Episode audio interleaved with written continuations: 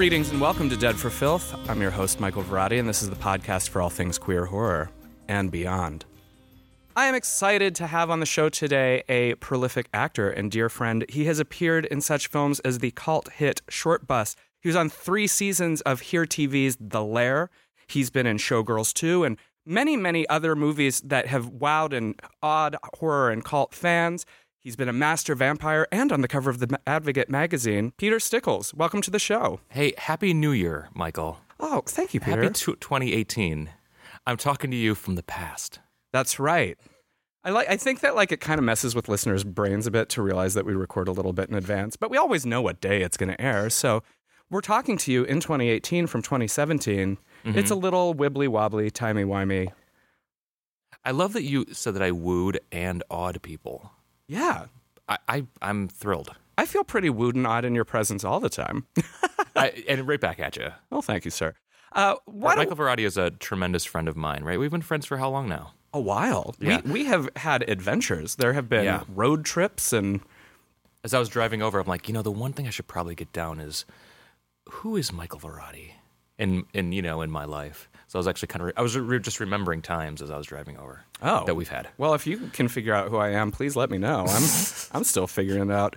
Uh, well, why don't we kick the show off the same way I start every show with the same first question I ask every guest, and it's simply this: Why horror? And you can interpret that however you want. That's right. What is your draw to it? What is your connection to this world? Why do you think it appeals? It's however you choose to interpret, but why horror? The the great why question. well. Speaking of existential crises, Right. crises. Um, you know, I, I guess um, from an, an actor, an artist, why horror? I mean, you could. I think horror is actually one of the few sort of last punk rock activism uh, things you can do. Like if you ask an, an athlete, like why a marathon? Right. You know, the, watching a horror movie for me is is one the only genre where it's you have the feeling of accomplishment after watching it. Like you know when we like when you and I and our little posse watch movies, at the end of the day, we sort of have this battle cry where we say we did it, Right. Right? Well, we also say that when we walk out of a grocery store. So it, I guess it's kind of used loosely, but That's true. But, like, in today's America, when I walk out of a grocery store and I've actually made it out, I feel very accomplished. But you know what I'm saying? Like, you know, like I think if you are literally surviving a horror movie where your life as as if you put yourself in, in the shoes of the of, of you know, as watching the movie, you know, what you should be doing, and you can successfully survive, there is that feeling of great accomplishment. Right. You know, why a marathon? You could ask a thrill seeker, like, you know, why uh, skydiving? You know, I, mean, I don't understand. That's crazy. Why would you even bu- like? It's the same thing if you kind of uh, if you approach horror as a feeling of accomplishment. So for me, if you you know, I sort of puff up my chest and I get ready, and if I can survive, literally, there's not there's no better feeling. So that's what attracts me to it, is my form of activism. That it's my it's my punk rock. right. If that makes sense. No, I get it. I think that uh, one of the themes that we often discuss on the show is how horror has a draw to that sense of otherness and uh, how it speaks to outsiders. And so I can see that punk rock connection. Uh, and I like the idea that you you view it as sort of a endurance test in a good way as as a viewer. Uh, so let's talk about your active interest as a fan, though. Do you remember when you were growing up, or like when the first moment that you felt really like a- attracted to this genre was? Yeah, I was really scared of horror movies as a kid. I didn't really like watching them. I couldn't. I remember going to a Halloween party in sixth grade, and they showed Nightmare on Elm Street three, and it it destroyed me. I was absolutely traumatized, terrified. I remember I had gone to the party dressed as a vampire. Oh. funny enough, Lair. And my, my hair was slick. My mom had put like Vaseline in my hair to slick it back, and I just remember that Vaseline being in my hair for weeks afterwards because I was too scared to take a shower. I was too scared to, for those moments where I have to close my eyes to shampoo my hair because closing my eyes meant that Freddy was there. And I was, I mean, that's how traumatized I was. I couldn't sleep. I would have dreams of fighting him where I would like punch him and my hand would just like, like just sink into his face. Oh. So that that that that um idea of just his rotting flesh as my face kind of burst through it stayed with me for a long time. I was really scared. And Michael Carbonaro, my husband, Michael goes, he used to have a picture of Freddy Krueger hanging over his bed as like his hero. And I was the exact opposite. I was scared. I Right. couldn't watch him. So that, and that went th- through until you know maybe when I was a teenager until I kind of got my wits about me and I was able to sort of enjoy it for what it was. And when did you decide that you wanted to be an actor? When I was a little kid, I grew up in a small town in upstate New York, and I knew that I was going to get out and go to New York because that was, a cl- I guess, the closest major city. Right. And I just knew I wanted to be in the movies because I was fascinated by them, and I still am. Mm. So, did you, when you left upstate New York, did you in- immediately head towards like an acting program, a film school? What was your trajectory? I went to college and I majored in video, uh, in video production, and I, I, I, but I knew I still kind of just want to be behind, in front of the camera. So, Right. what I would do is I would cast all of our student films and sort of cast myself in them, Right. and that's what I was really that was my focus. And so right after college, I moved to New York and started printing up those headshots. And was the first produ- professional production you got involved in actually Short Bus? No, it was Cemetery Gates. That's right. So Cemetery Gates, uh, you it's you're a military guy versus, or you're you're no, No, I'm just a regular Joe. I'm just a regular guy. Right. Versus the uh, a, a giant mutated Tasmanian devil. that's right. What's the one where you're the military guy and there's like a green monster? Oh, that's Lizard Man. Oh, that's right. Okay, I have like those like images of you like battling creatures in my head crossed over. Well, I, I when I think back to like my first real job uh, uh, in horror, it was Cemetery Gates, and that was 2004. Talk to me a little bit about getting that part because as a, a kid who grew up first afraid of horror movies and then entranced by them, what was it like to suddenly be cast in one? Oh, my, my feet didn't hit the ground for weeks. I was I became friends with Tony Timpone. Shout out Fangoria, and I would because I would I would go to conventions Right. all over the place, Jersey and Philly and New York and some in Connecticut, and I um, became friends with Tony Timpone, and Tony kind of like you know acted sort of as my agent, you know, because he knew that I wanted to start working in horror, and he he hooked me up with the audition for Cemetery Gates, which was in L.A., and I'd never been to L.A. before, and I flew myself out, auditioned for it. In fact, actually, I auditioned for Boo. Do you remember Boo, the movie Boo? I do not. Um, the guy, um, oh geez, what's who who directed Sharknado? Oh, Uh, Anthony Ferrante. Ferrante, yeah, he. I'm sorry, yeah, because Anthony Ferrante directed Boo and Cemetery Gates were sister mil- movies shot at the same time. So I auditioned for Boo, directed by Anthony Ferrante, and um, and I didn't get Boo, but they put me in Cemetery Gates instead. I like that you auditioned for a movie called Boo, only to later be in a movie called Shh. So apparently you have to be in in sound movies.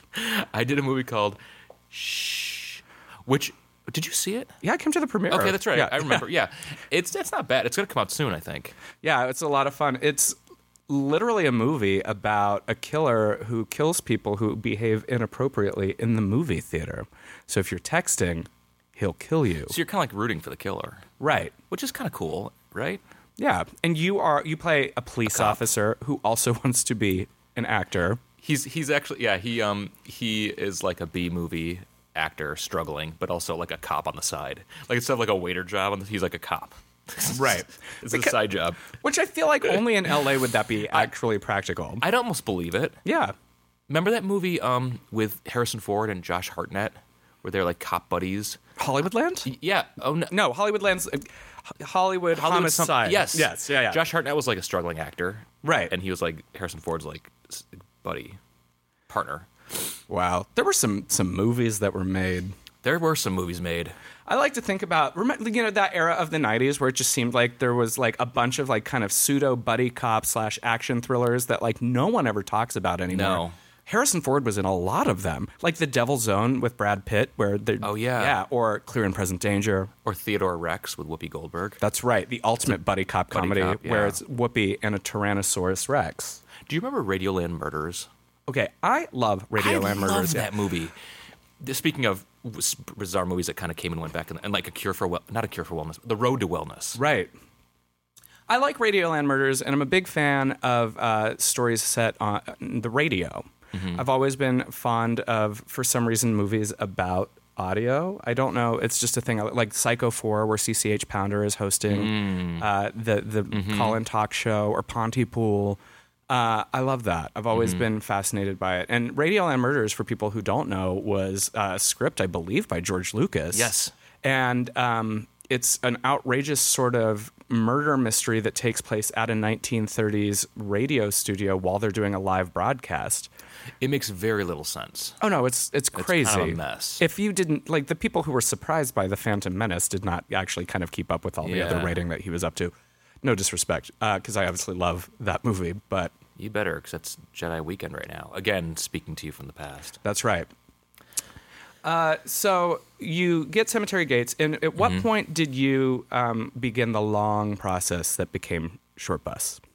Uh, well, actually, fun, well, funny thing is, actually, I cast in Short Bus before I before Cemetery Gates. All right, so tell me about that. So, all right, so um, it was um, 2002, and uh, John was put an ad out in Time Out New York uh, saying Right. that he was looking for uh, people, not necessarily actors, people to be involved in this thing that he called just the Sex Film Project. And there was a website that you'd go to, and the website was just a bit of text that said, you know, I want to do this movie, and I want to use short, um, real sex as the language of the film. So you have to be comfortable using real se- being you know, being sexual and having sex on camera. So submit a video of yourself describing a, a, a meaningful sexual experience in your life.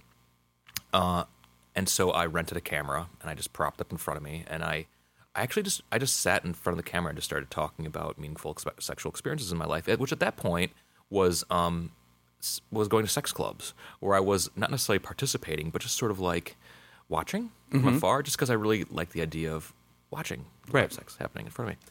Uh, Which I, it's not like I was doing it all the time, but it was something kind of that was just, just part of my life at the time. So I talked about that, just just just like that, just kind of talked about it. I submitted the tape, and I got called in with about 200 other people. Not, I'm sorry, not called in. I was uh, selected with about 200 other people, and and John sort of whittled it down to about 60, which he invited all 60 to New York to. Um, and the first thing he did was he rented out a theater, and we watched all of our tapes. So maybe it wasn't 60 because that seems like a lot. So it probably was more like 20 or 25. And um, we watched all of our tapes, and I remember thinking like, "Oh my god, I feel like such a dick," because mine was so like bare bones. When people were like making short films Oh God. as their audition, and some, they were wonderful short films. My god, they were so cool, and they were. inv- A lot of them involved sex. A lot of them didn't. They're really powerful and meaningful. And then it was just me, sort of like, you know, my name's Peter, and I felt really embarrassed watching that stupid video on the screen, which I never thought would ever be shown on a screen. Anyway, so after that process, he narrowed it down to about twelve of us which he um it was it was God, it was such a bizarre process. And he would he wanted to really get a feel for how we all interacted with each other, so he'd set us up on dates. Um, the the, the, twelve people that he selected, he kind of, kind of had us live in New York. I lived in New York, so I didn't have to be flown in, but he would just kind of set these people up in New York, and we'd go on dates with each other, which was just going out like out to dinner or like Right. going to a bar. And he wanted to really assess the, the, the um, compatibility and he had this giant like tree chart. I remember going to his apartment and he had just this chart on the floor with this huge piece of paper where he had all of our names like this tree with the connections like who was compatible with who and who wasn't compatible. And he had like, and I just remember thinking, what the hell are you doing? This this looks insane. So uh, ultimately he cast about um, twelve about ten of us, m- nine or ten of us, and that was in 2002. We didn't shoot the movie until 2004 Um, and it came i'm sorry 2005 maybe and that came out in 2006 um, and during that time we would again i was living in new york so i didn't have to like come in but we we would have these workshops in new york and develop the script because there was no script there was nothing he just cast us first Right.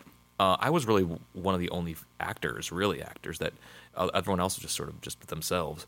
And we, we would live in this loft that he rented downtown, and we just lived there for months, Right. developing the script.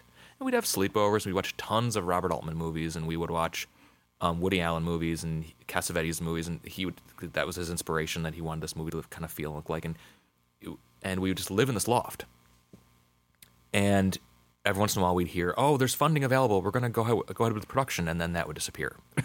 and then months later, we'd hear like, "Oh, it's coming back again. We have funding. It's happening." Then it would disappear. And then finally, you know, the poor producer, he would just he was just so frustrated because you know he would just say to us like, "Everyone wants to see this movie. Everyone wants to see this movie, but nobody wants to pay for it. Nobody wants to give up any money." Right. So it was very difficult and really stressful.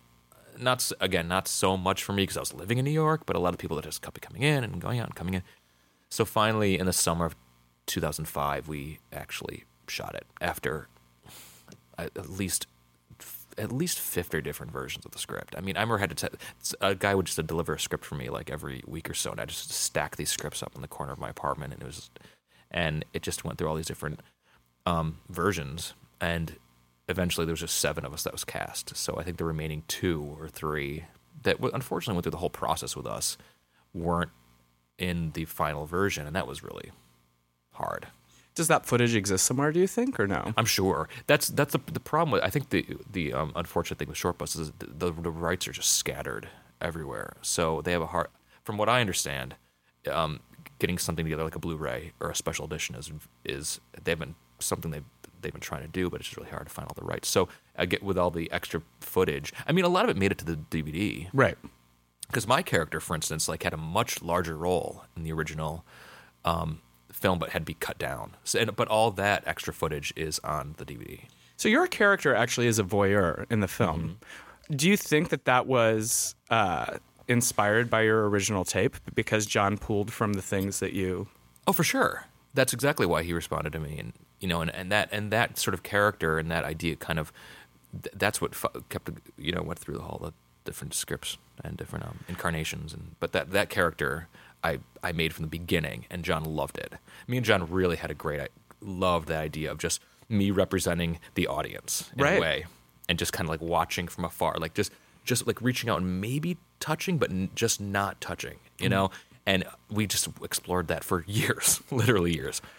So the John in question that we're talking about, for listeners who may not be Oh, yeah. Mm-hmm. familiar, is uh, John Cameron Mitchell, who is most famous for Hedwig and The Angry Inch. Were you aware of John uh, when you saw this call, or was this sort of your introduction to his world? Oh yeah, Hed- Hedwig had just come out maybe a couple years before, and I'd seen it and I loved it, and I was a big fan. So of course, yeah, uh, you know, 9/11 had just happened. Really, John was really affected. Of course, everyone was, but he that that was a big part of Short Bus too. You know, and so he he right after that happened. Well, it was like 9/11 happened, and then that bizarre biz- blackout happened, like the following summer. Oh yeah, that's right. And- They're like the rolling blackouts in yeah. Manhattan. Yeah, and that ended up in Short Bus too. That was a big part of Short Bus. So we were all very inspired by that, and but of course, I, I, I of course knew about John, and we became really close. We're- In fact, uh, from Short Bus, he and I and Jay Brannan yeah. and uh, PJ DeBoy, of course, like we're all uh, still very close. No, I have to ask though, of course, because you know the nature of indie film, where it is often an uphill battle. Mm-hmm. You stuck with this project for a long time. I mean, so it, was there a point where you just kind of felt like this is never going to happen? I didn't know any better, and I, I was so thrilled to be involved. And again, I was living in New York, so it wasn't as like hard for me. Just to, like I was there. I, n- no, I, I've always had a really, you know, my drive has always been really strong. I've had always been really passionate, and from the beginning, I was super passionate about the movie because it terrified me. Speaking of coming again back to why horror, because like that movie scared the hell out of me Right. and I, I couldn't breathe sometimes. I was so scared because I was, I mean, I, I was supposed to have real sex with one of the characters at the end of the movie. It was, it was ultimately cut at the very last second. By the way, like I was on set for my sex scene when I was pulled aside in there, and I remember John saying, you know, um, we're actually not going to shoot this graphic, so just carry on. And I'm thinking like, oh my god! So this is after four years of getting ready to have like a real sex scene on camera, and all of a sudden it just wasn't. I was kind of, I mean, believe me, I was relieved. Don't get me wrong, but I was also kind of like, no fair, because I was terrified of this movie. Right. But with uh, with that terror comes tremendous passion, passion like I probably have never felt on a project of ever be- before. It, but it was like, I mean, movies aren't made like that. No. especially not in this country. They are, in, you know, in Europe. You know, like you'll, they'll take four years and make a movie. But I didn't know any better. Do you think there's an essential element of fear to taking on a role? Like, do you do you look for that, where something that you are maybe not comfortable with that you want to conquer, and does that help make the movie? Uh, I think so. I, I get I get really excited about things I'm scared about. You know, it's short bus for one, the Lair, Right. for sure. Bec- you know, because I also really get excited about the fact that that I am stronger and um, more fearless than other actors Right. who may be just as passionate. But like, oh gosh, I wouldn't do that. Oh, I would never show nudity. Oh, I would never have a same sex kiss. Oh, I would never, never. I'm like, I, I don't have any nevers, really. But has your perspective on that changed? Like, obviously, having sex on camera in 2004 is different than 2017 because we all, Would I do it again? You mean? yeah, Um, That's a really good question. I I don't think so. For no other reason other than I just feel like I did that. right. Um. I don't know. I I I've I've asked to like to do like nudity and stuff, and I've done it. Would I do it again? Uh, I don't know. It would depend. It's the fairest answer, honestly. I don't know. So this movie takes a I long. probably would, by the way. yeah. let's, let's be let's be honest. Come on, Um, come on, come on. this movie takes a long trajectory, uh, almost half a decade that you're participating, and it finally comes out, and it does seize attention. You Mm-hmm. know, I remember it getting a lot of press for the fact that there was unsimulated sex. This is the follow up to Hedwig. This is. It played the major film festivals. Mm-hmm. You kind of went on a little bit of a whirlwind after that. You were on, as I mentioned, the cover of The Advocate because of I this was. movie. Where did you see it? Did you see it in the theater? I did see it in the theater. I Where? saw Short Bus in a theater in uh, Cleveland.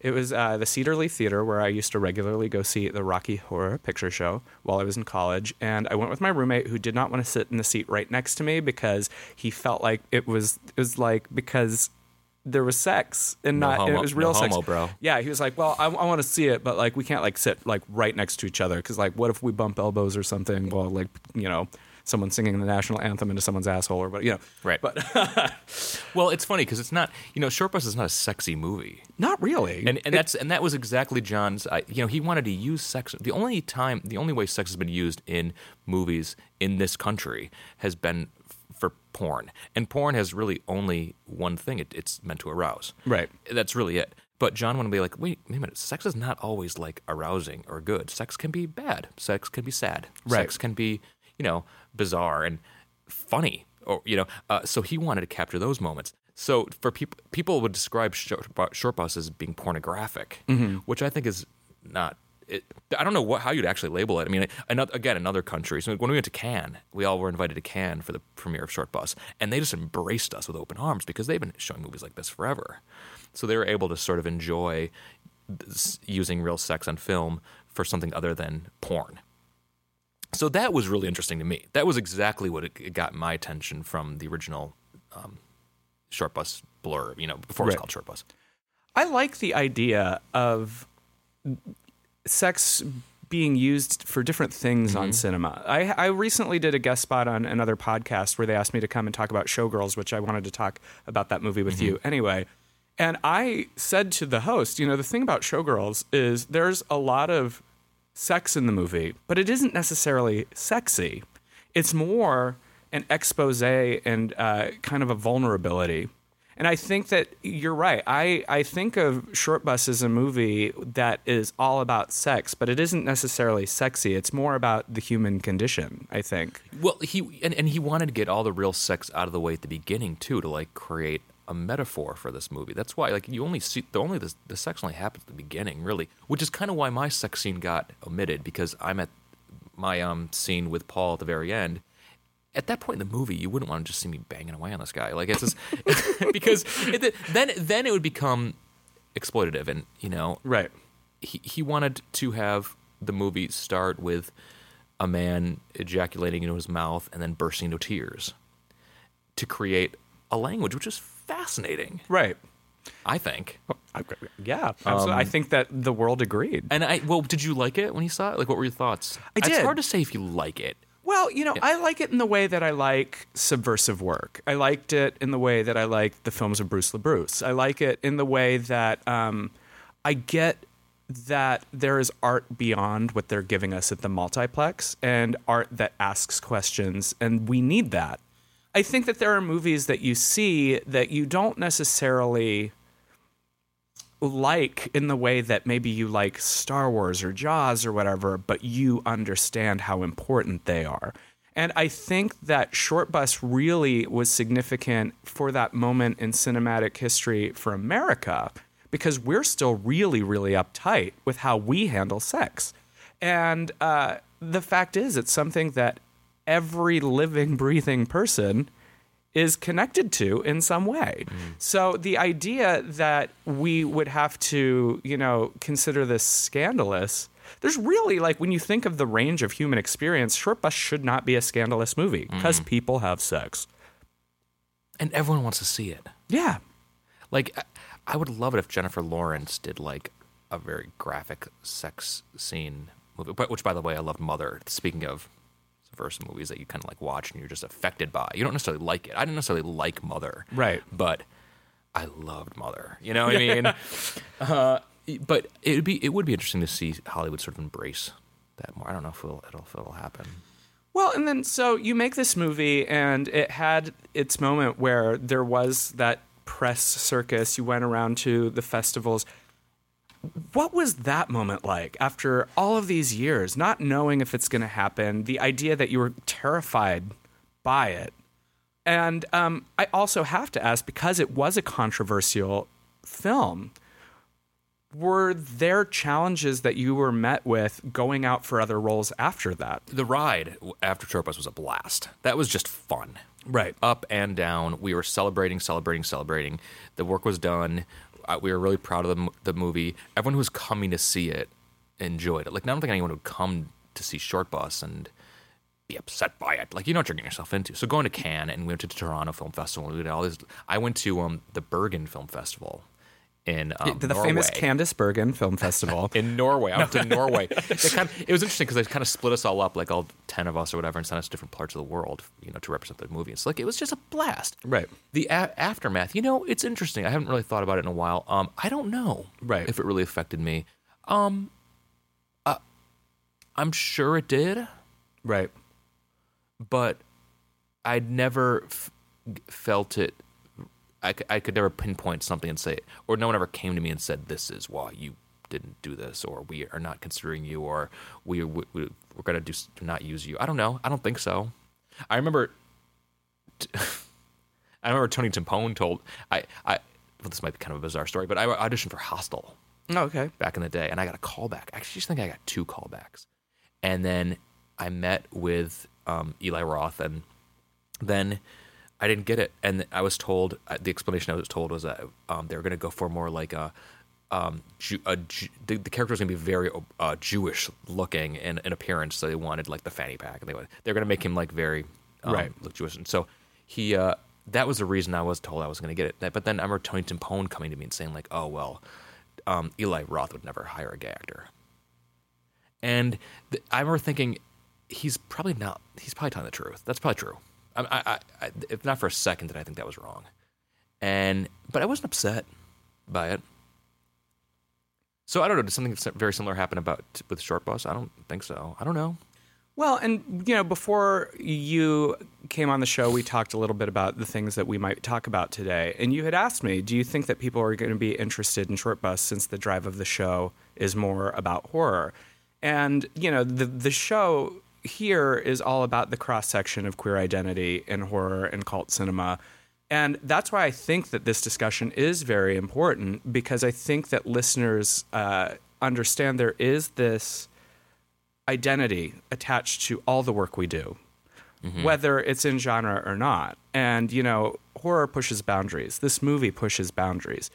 And you bring up an interesting point um, about queer identity and, uh, and, and being a gay actor working in Hollywood. How do you feel that being an out gay man has uh, affected your work? And do you take that into account when you choose roles? And do you also think that representation is important?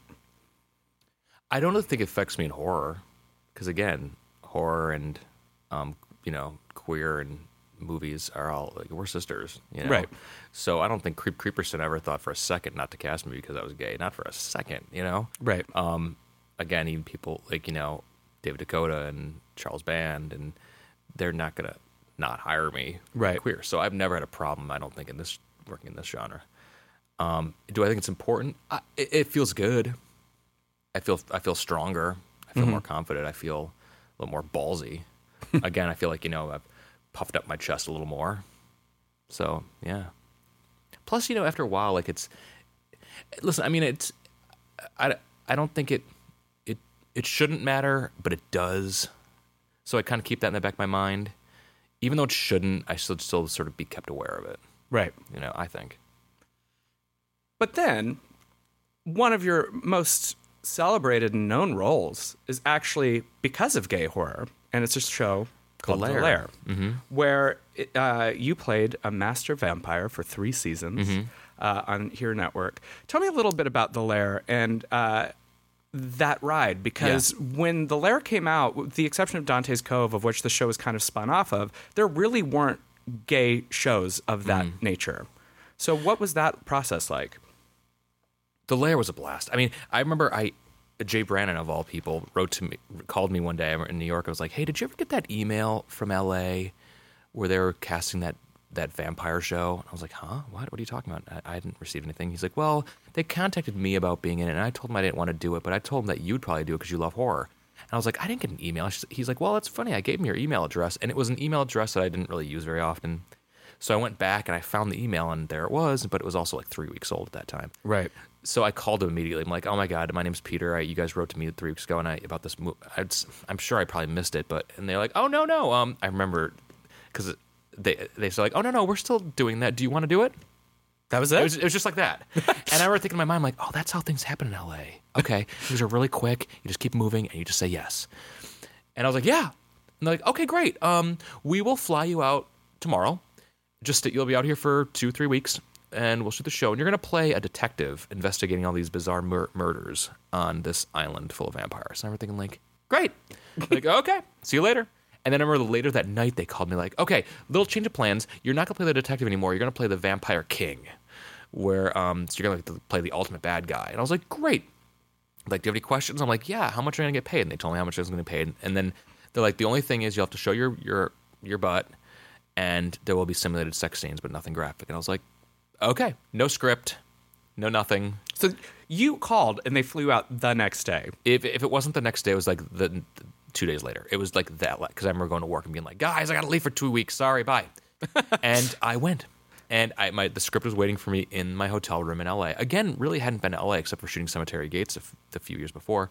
So I was in downtown LA in this hotel. My script was on my bed when I got there, and it we shot the entire first season in mean, less than a week.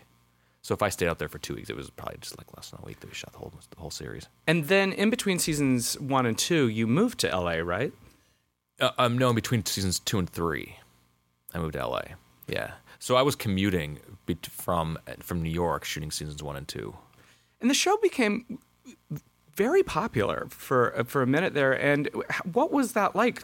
Something that you get a phone call, all of a sudden you're on a plane the I next know. day, and then I just kept thinking like, this is how they do it in L.A. This is how they do it. Like I would talk to again, I would go to Jay Brannan. I'm like, Jay, I'm just gonna do it. He's like, yeah, I told them no. You know, like like in, in New York, like when someone offers us a role, we all sort of get together and we process it and we talk about if it's right. And you know, like the pros and cons. Oh, I don't know. Maybe it just isn't, isn't gonna like t- speak to me. In LA, you just say yes. And remember Dylan Vox, who was one of my co-stars in the show, he would be like, yeah, you just say yes. You just do it. You just do anything you offered. And so I remember the whole time shooting the layers, thinking like, well, that's just how it's done. We shoot, shoot, shoot, shoot, shoot, shoot, shoot, and you don't look back and you don't ask questions. And but shooting, especially shooting season one, like that was a blast. We had such a good time. and you worked with Fred Olen Ray. Fred Olen Ray, who is who has been like my Tim Burton. You know, I'm his Johnny Depp to his Tim Burton. He keeps calling me and bringing me in for his projects, and I love that guy. I just did a movie for Lifetime with him called Stage Fright. With Jordan Ladd With and Jordan Ladd. Rachel True. Yep. Yeah, I uh, Fred Olen Ray, for listeners who don't know, is a horror film director who rose to prominence in the '80s. Uh, he used to make all of these movies that would play on late night cable, and he would also do the alternative VHS cuts, which featured a lot more boobs. Uh, and there were movies like Hollywood Chainsaw Hookers and Evil Toons and Cyclone. And uh, Fred despite being a very straight man, wrote and directed all three seasons of He did. Yes. In fact, I think my first scene, uh, my first day of shooting was a sex scene with Dylan, and I was the first. Uh, our scene was the first gay scene Fred ever directed. Gay sex scene Fred Right. ever directed. So Fred was it was nice. It was kind of a nice feeling because he was just as nervous, I think. Right. And I remember he would um. He, he would just sort of like Dylan and I would sort of be caressing each other and being like you know it was all kind of uh it was all sort of PG thirteen rated but Fred would just kind of behind the camera be like okay Peter uh rub your hand now down Dylan's thigh and bring it back up. And Dylan start, you know, like kissing Peter's neck, but but behind his voice too, he's just kind of like. and, you know, like, is this, he's like, is this sexy? I don't know. Someone tell me. But I think Kim might have been there too. Kim Ray, his wife at the time, I think was she was kind of like maybe helping him along, like, don't worry, yeah, this is sexy. I know it's yeah. Uh, I like to believe that Kim was the gay whisperer. I think she, I think maybe she was, but he, but it was very bizarre, and it was very technical like that too. Like I would just kind of be like rub up and then down and then back and then forth and then kiss and then turn and then. so it wasn't very like sexy shooting. Everyone, people would ask me like, "Oh my god, how did you not get aroused?" Like what? Like believe me, it's like the most unsexy thing, you know. And from what I know, Lair fans uh, are very passionate about the show. For the three seasons it was on, the people who love the show like love the show. And do you have any unusual fan encounters or stories because of the Lair? Unusual.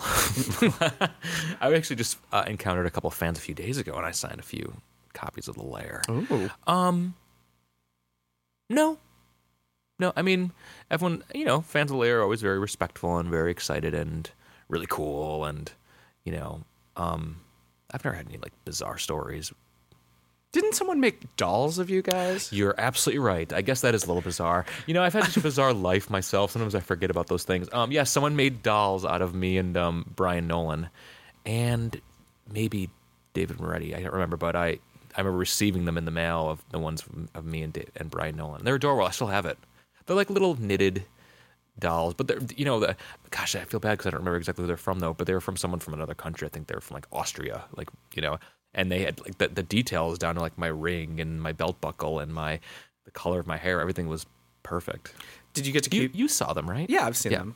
Uh, and that's one of the reasons I wanted to bring it up because I love the idea that there are these like really kind of cute things that someone like lovingly knitted about characters from a show about a gay sex club for vampire witches. Is that Well, you know, uh, uh, she did it, and uh, you know, I most a lot of my the fans of Lair are are female.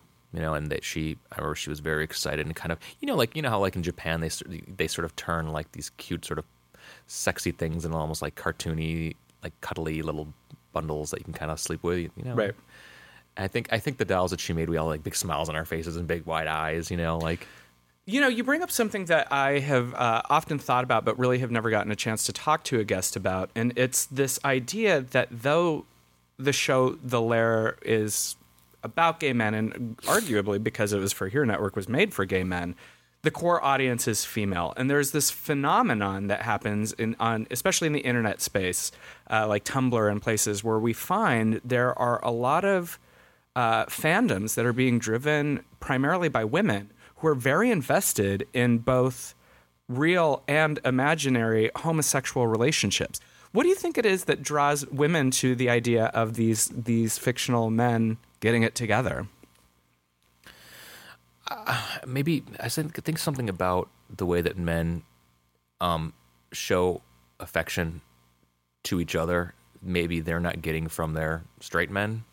You know, maybe they're they they they're sort of more tender and and loving in a way that they're maybe not seeing in their personal lives. You know, and they were like, "Oh God, I really wish you know my boyfriend would kiss me like that." Like how those two guys are kissing. I don't know, um, but also you know, the whole vampire lore is has always been something that women have been excited about. But then you know, again, like you know, again, I bring back Jay Brannan again, who um, is a queer singer songwriter, and a lot of his songs are about his relationship with men, and he has a huge female following, huge. Right. I've gone They to Jay's shows with you, and I sometimes think that we're the only guys in the Yeah. room. Yeah. Yeah. But you know, women are a little bit more sexually fluid. I think you know overall they can kind of they, they, they get it a little bit more than. I mean, are there are there some?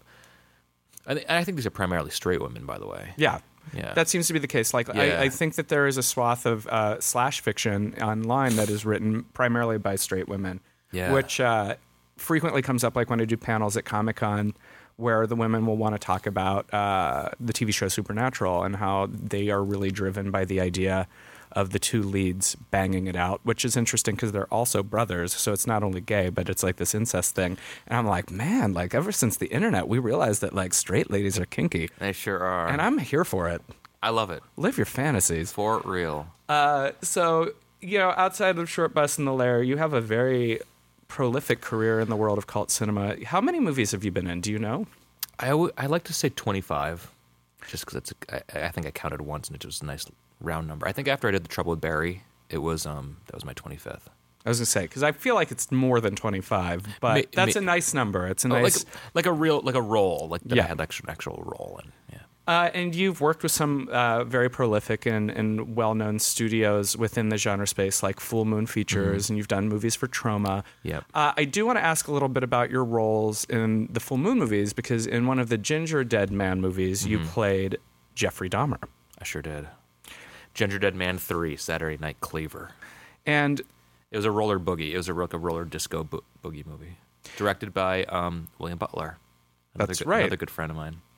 William Butler, also uh, a horror alumni, who Yep. has, I think, the only person to have been killed by Freddy, Jason, and Leatherface on Yeah. screen. Uh, And Ghoulies. oh, that's right. He wasn't Ghoulies. I think he was killed too at that moment. I mean, honestly, if you're going to go, the Ghoulies are the way to go. Yeah. Uh, what was it like playing Jeffrey Dahmer? It was exciting. I was thrilled because I've all you know I I, I remember well all right. So in the movie they decided to bring back a bunch of serial killers from the dead to kill the to battle the ginger dead the ginger dead man. Excuse me.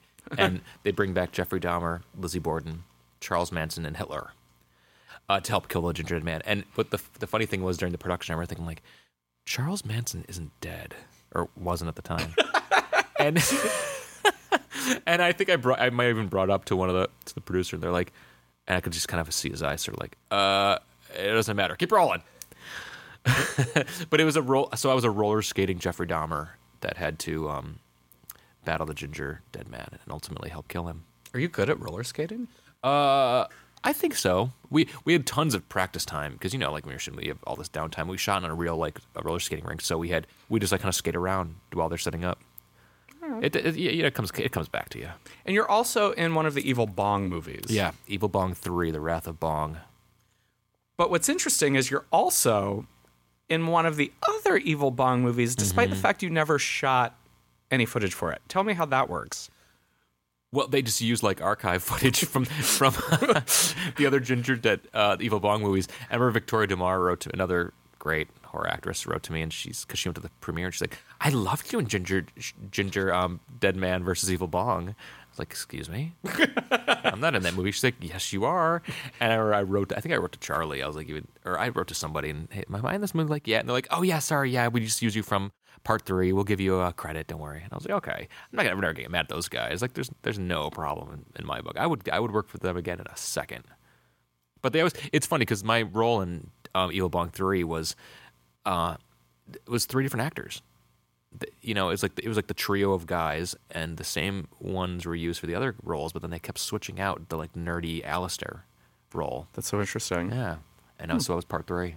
Well, maybe after a certain point, it became like tradition. Maybe, Yeah. maybe. And then the then the character just sort of disappeared from the rest of the franchise. Like now, it's just the one. Like there's a bunch of Evil Bong movies happening, but it's just the one guy.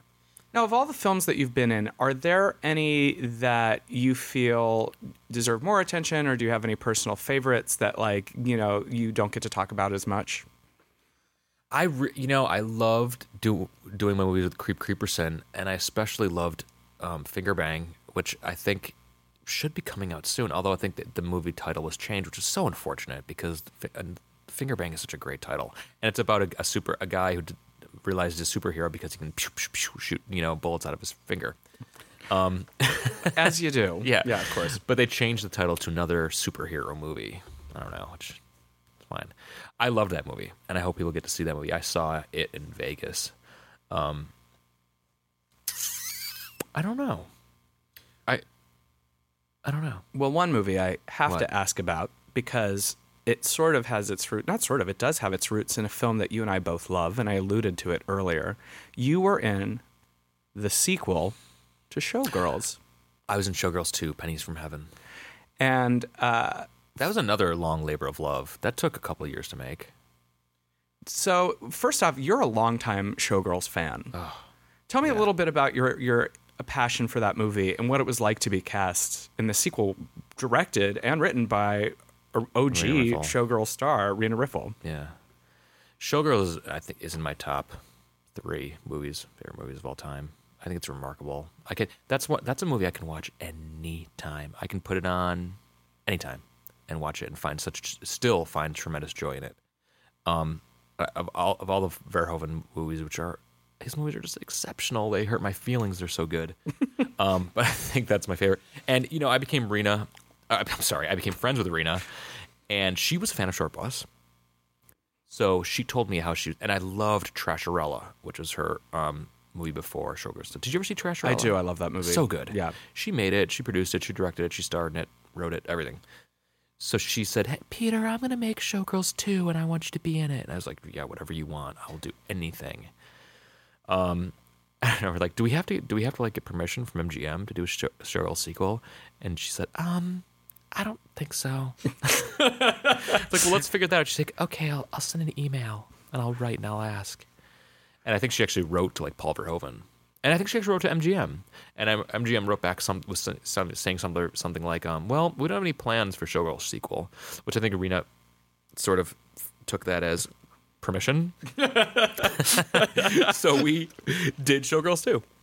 And uh, it was uh, that was another movie that like I remember she when we finished it it was like it was really long it was like four and a half hours Right. and I watched it with her at her place in Pismo Beach once, and I was like, "Reading that we got to cut this down." She's like, "Well, you know the original Showgirls is really long. It's like two and a half hours." I'm like, "Yeah, but this is not two and a half hours. It's like four hours, and we gotta cut it down." It's so hard for her. My God, but again, because she was the writer, creator, director, star, everything, so she had a hard time cutting that thing down. What I think that would surprise people who only sort of know Rena from Showgirls or maybe her brief appearance in Mulholland Drive is that she is uh, a very um, surrealist filmmaker. And she has a real interest in experimental art. And uh, she made this movie called Astrid. Silent film, right? Uh, there are large portions of it that are silent, but she shot it mostly herself up in Pismo Beach, like during the off season, and it's outrageous It's and wonderful. great. And I think that Rena's one of these filmmakers who, uh, honestly, is going to be, you know, rediscovered over time as someone who's sort of a crazy abstract genius. And because she's just so like, I love her work. What are you working on these days, or what's coming out? Like, what? Where can we see you next?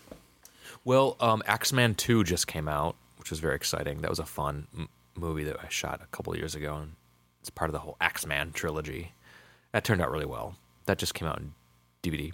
Which, interestingly enough, uh, our guest from last week, Maria Olsen, is also an Axeman too. So this is uh, Axeman month of January here on Yeah. Dead for Filth. Is she also on um, Orange is the New Black? No, I don't think so. Okay. Yeah. And well, right now I'm kind of on the road um, with Michael, my my husband's um, live magic show. He he does a magic TV show, and now we're on the road doing the, The live- Carbonaro Effect. The Carbonaro Effect On truTV. We just got nominated for uh, nominated for a Critics' Choice Award. Congratulations. Do you get to pick out a tuxedo and I th- go? I think so. Yeah, we're gonna go. We're gonna go to the to the ceremony, and uh, so he has that he has a TV show, and he, we do a live tour of that show. And so I've been kind of on the road helping out on that show. So I've been doing magic. How many cities? You're on the road a lot. You, It's been almost 80 cities now. It's well, we've been doing it for the last few years. Right. So because I feel like every now and then I'll text you and be like, "Hey, let's have coffee," and you'll be like, "I'm, in Milwaukee." I'm in Dubuque. Sorry. Um, yeah, no, it, it's it's it's been a ride, and it's been a lot of fun. But it's kind of now slowing down, so I can maybe hopefully start focusing on doing something else because I'm kind of I got the itch. My name's Peter Stickles, and I got the itch. Uh, well, Do you remember that from A Dirty Shame? I do. They were all named Stickles. That's right. she was Sylvia Stickles. Her whole family's name was Stickles. And I were watching it being like, huh? And it was funny because he was really close with John and around during the production of Shortbus. And I kept thinking, like, I wonder if he saw my name like on a sheet somewhere. And he was like, I love that name. Stickles is kind of a great John Watersy kind of name. Yeah. Well, yeah, he used it. Yeah, obviously. Uh, well, speaking of things that that give you the itch, what have you seen and been watching lately that uh, you've been enjoying? I loved Mother and hated it, which is why I loved it so much. Right.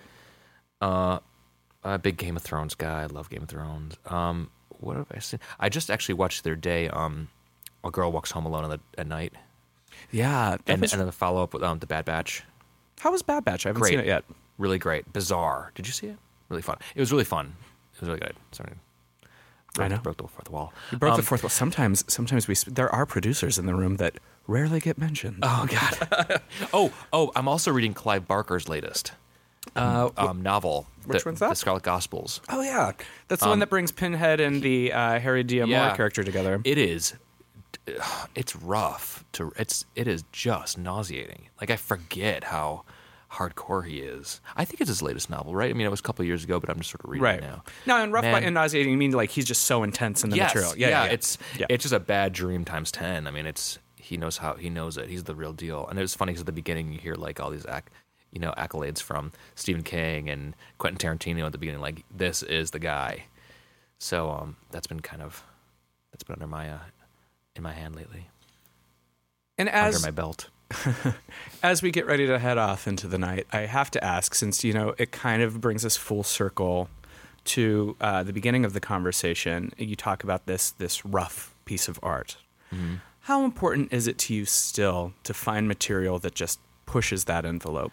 It's. I mean, look, it's my it's my gut. You know, it's it's my gut. It's deep down in my bones. And I've realized. I, I think the next step for me is I got to start. You know, doing something my own, my own, really creating something my own. Because you know, like doing something like Utero, which, yeah. Tell, tell us about Utero. Okay, so Utero was um, starring Jessica Cameron, directed by Brian Coyne. You know, that came up. He, Brian Coyne was actually a big fan of Cemetery Gates and contacted me. He's like, I want you to be the guy in this movie. And it was really dark and very bizarre. And me and Jessica, my character and Jessica's character have a baby, and it, it, it becomes like this weird creature, like spider baby, almost like it's alive. And it was really dark and really creepy and really scary and really unsettling. And just for me it was like yes like i could i could feel it in my bones you know? So and i'm hoping that will come out sometime because it, we made it a few years ago. Um but yeah of course it's it's it's, it's totally i mean it's really important to me. Is that punk rock spirit something that you always seek out? Uh, yeah I, again i think it's it's that you know I, I don't know about you but i like I, I keep bring you know when you how did we come up with, with the existential crisis at the beginning Well, why horror? Yeah, yeah. Yeah. Again, right. It's Yeah. like why, why not? You know, Right. Why, why the marathon runner? You know, Right. Um, because you can't see it any, any other way. I guess. It was fair enough. Peter Stickles, it is the beginning of 2018. Mm. As we head into a new year, do you have any advice for listeners to tackle what lies ahead? Geez, any advice? I say again, you know, hey, when it comes to why horror, do what scares you. Right. That's the only time. that I mean, do what scares you. I think, as far as mission statements go, that's a strong and simple one, and one that I appreciate. Where can people find you? Uh, well, there's this thing called the internet. um, I don't know if you've heard of email. Okay. Uh, yeah, I'm on Facebook. Cool. Uh, Peter Stickles uh, dot Weebly dot com. I still use my Weebly account. do you really? Yeah, You're the one. and I still have my AOL account. John, because John Cameron Mitchell, he also has his AOL account, and we always make people say, you know, tease us for having AOL account. And he says to me, he's like, Peter, just you, me, and Nicole Kidman. There you We're go. the last people with our AOL accounts. Nicole, you've got mail. Peter, thank you so much for joining me today. Of course, it was a blast. This has been Dead for Filth. I'm Michael Varrati, yours always in glam and gore. Good night and good luck.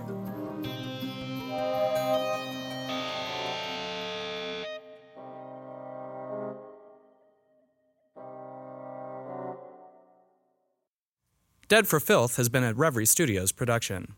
The show is executive produced by Aaliyah J. Daniels, produced by me, Michael Varrati, Dominic Saghetti, and Drew Phillips. The sound engineers for this episode were Dominic Saghetti and Drew Phillips. Music by my own Cubic Stone. Edited by Drew Phillips.